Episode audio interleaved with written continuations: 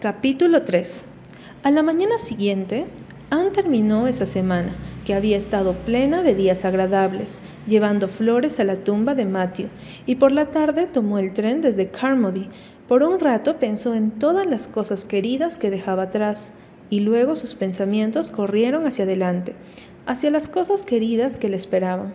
Su corazón iba cantando porque regresaba a casa, a una casa donde reinaba la alegría, donde cada uno que cruzaba el umbral sabría que era un hogar, una casa que rebosaba todo el tiempo de risas, de tacitas de plata, de fotos y de niños, preciosuras con rizos y rodillitas gordas y cuartos que le darían la bienvenida, donde las sillas esperaban pacientes y los vestidos en los armarios la aguardaban, donde siempre se celebraban los pequeños aniversarios y siempre se susurraban pequeños secretos.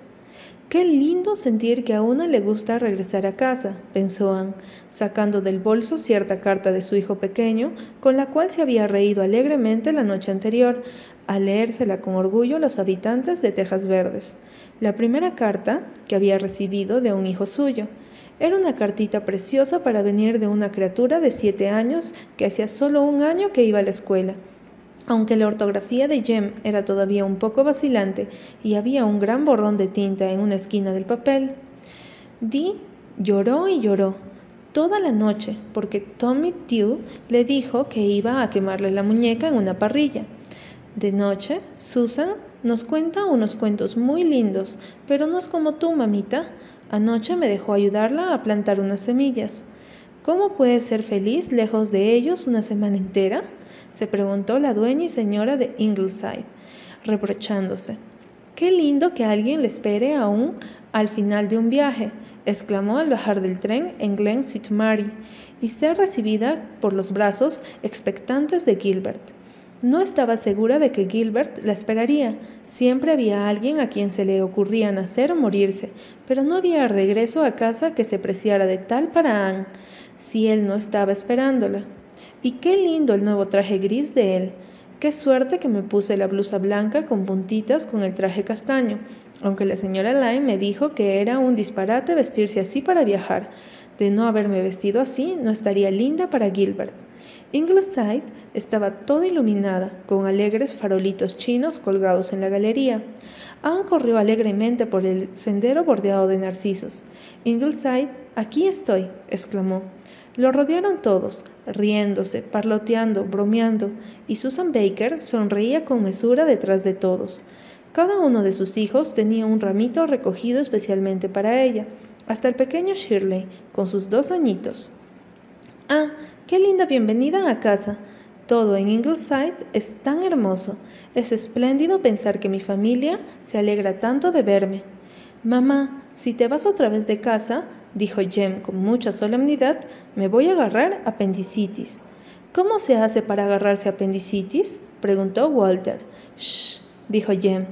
Le dio un codazo a Walter y murmuró: «Tiene que haber un dolor en algún lugar, yo lo sé, pero solo quiero asustar a mamá para que no se vaya más».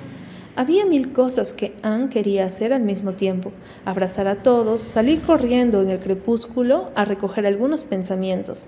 Había pensamientos en todos lados en Ingleside: a recoger esa muñeca tan viejita que había quedado sobre el felpudo, oír todos los juegos chistosos y novedades. Todos contribuían con algo. Nan, que se había metido el tampón de un tubo de vaselina en la nariz cuando el doctor había salido a atender un caso y Susan se había distraído. «Le aseguró que me preocupé mucho, mi querida señora». La vaca de la señora Jude Palmer, que se había comido cincuenta y siete clavos y hubo que mandar a buscar un veterinario de Charlottetown. La distraída de la señora Fenner Douglas, que había ido a la iglesia con la cabeza descubierta. Papá, que había arrancado todos los dientes de león del jardín. Entre un niño y otro, mi querida señora, tuvo ocho mientras usted no estaba. El señor Tom Flank se había teñido el bigote, aunque hace apenas dos años de la muerte de su esposa. Ross Maxwell, de Harbour Head, que había dejado plantado a Jim Hudson, del Upper Glen, y él le había mandado una factura por todo lo que había gastado en ella. De lo espléndidamente concurrido que había estado el funeral de la señora Amasa Warren, del gato de Carter Flagg, al que le habían cortado de un mordisco toda la cola, de Shirley, a quien habían encontrado en un establo de pie justo debajo de uno de los caballos.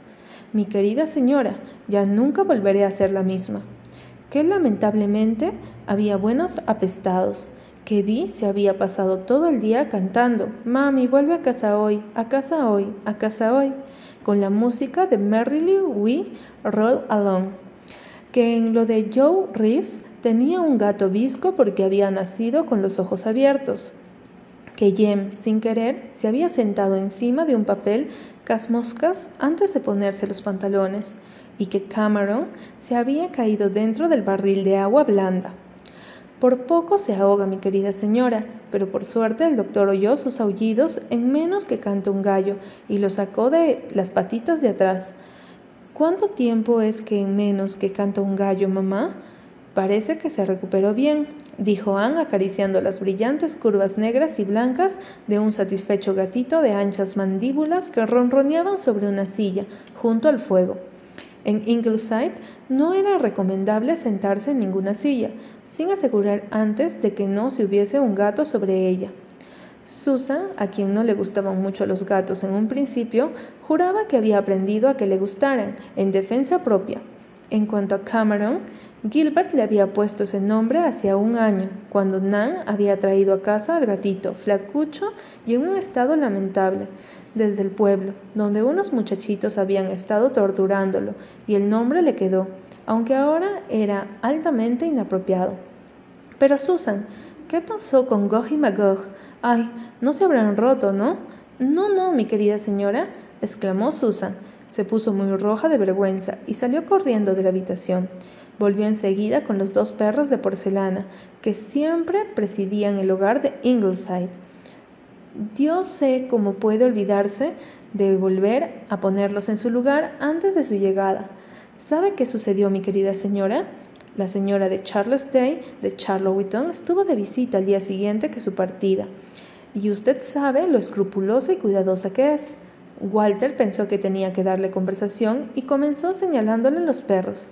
«Este es Dios y este es mi Dios», dijo, «pobrecito inocente. Yo estaba horrorizada y pensé que me moriría de verle la cara a la señora Tay.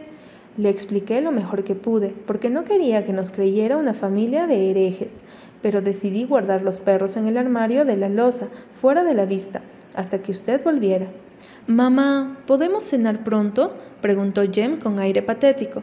«Me duele el estómago de hambre». «Ah, mamá, hicimos la comida preferida de todos». «Haramos», dijo el mosquito sobre el lomo del buey. «Pero sí, es cierto», dijo Susan con una sonrisa. «Pensamos que había que celebrar su regreso como corresponde, mi querida señora. ¿Y ahora dónde está Walter?» «Esta semana es su turno de tocar el gong para llamar a cenar. Pobre angelito». La cena fue una comida de gala y acostar a todos los niños después fue una delicia. Susan hasta le permitió acostar a Shirley, considerando que era una ocasión muy especial. «Este no es un día cualquiera, mi querida señora», dijo con solemnidad. «A Susan no existe ningún cualquiera. Cada día tiene en sí algo que los demás no tienen. ¿No lo ha notado? ¿Cuán cierto es, mi querida señora? El viernes pasado, por ejemplo, que volvió, que llovió todo el día y estuvo tan gris, a mi gran geranio rosado por fin le salieron botones después de haberse negado a florecer durante tres largos años. ¿Y no vio mis calceolarias, mi querida señora? Verlas, jamás en la vida he visto calceolarias como esas, Susan. ¿Cómo hace? Ya está. He hecho feliz a Susan y no he mentido. Jamás he visto calceolarias como las suyas. Gracias al cielo». Es el resultado del cuidado y la atención constante, mi querida señora, pero hay algo de lo que creo que debo hablarle. Creo que Walter sospecha algo. Sin duda, alguno de los chicos de Glen le han dicho cosas. Hoy en día, tantos chicos saben mucho más de lo que es conveniente. El otro día, Walter me dijo muy pensativo. «Susan», dijo, «¿son muy caros los niños?». Yo quedé sin habla, mi querida señora, pero mantuve el control de mí misma. Hay gente que piensa, cine son un lujo, le dije, pero en Ingleside pensamos que son una necesidad y me reprochó por haberme quejado en voz alta del precio de las cosas en los comercios de Glen. Me temo que puede haber preocupado a la criatura, pero si le dice algo, mi querida señora, ya está preparada. Veo que manejó la situación de manera maravillosa, Susan, dijo Ana muy seria, y creo que ha llegado el momento de contarles lo que esperamos. Pero lo mejor de todo fue cuando Gilbert se le acercó. Ella estaba junto a la ventana mirando la niebla que venía desde el mar y se esparcía sobre las dunas iluminadas por la luna, y sobre el puerto y por el lago y angosto valle que miraba Ingleside, donde se arrebujaba el pueblo de Glen Saint Mary. Regresar al fin de un arduo día de trabajo y encontrarte. ¿Eres feliz, Anne querida? ¿Feliz? Anne se inclinó para aspirar el perfume de su florero, lleno de azahares, que Jem había colocado sobre el tocador. Se sentía rodeada y contenida por el amor. Gilbert querido, ha sido encantador ser Anne, la de Tejas Verdes otra vez por una semana, pero es cien veces más encantador volver a ser Anne de Ingleside.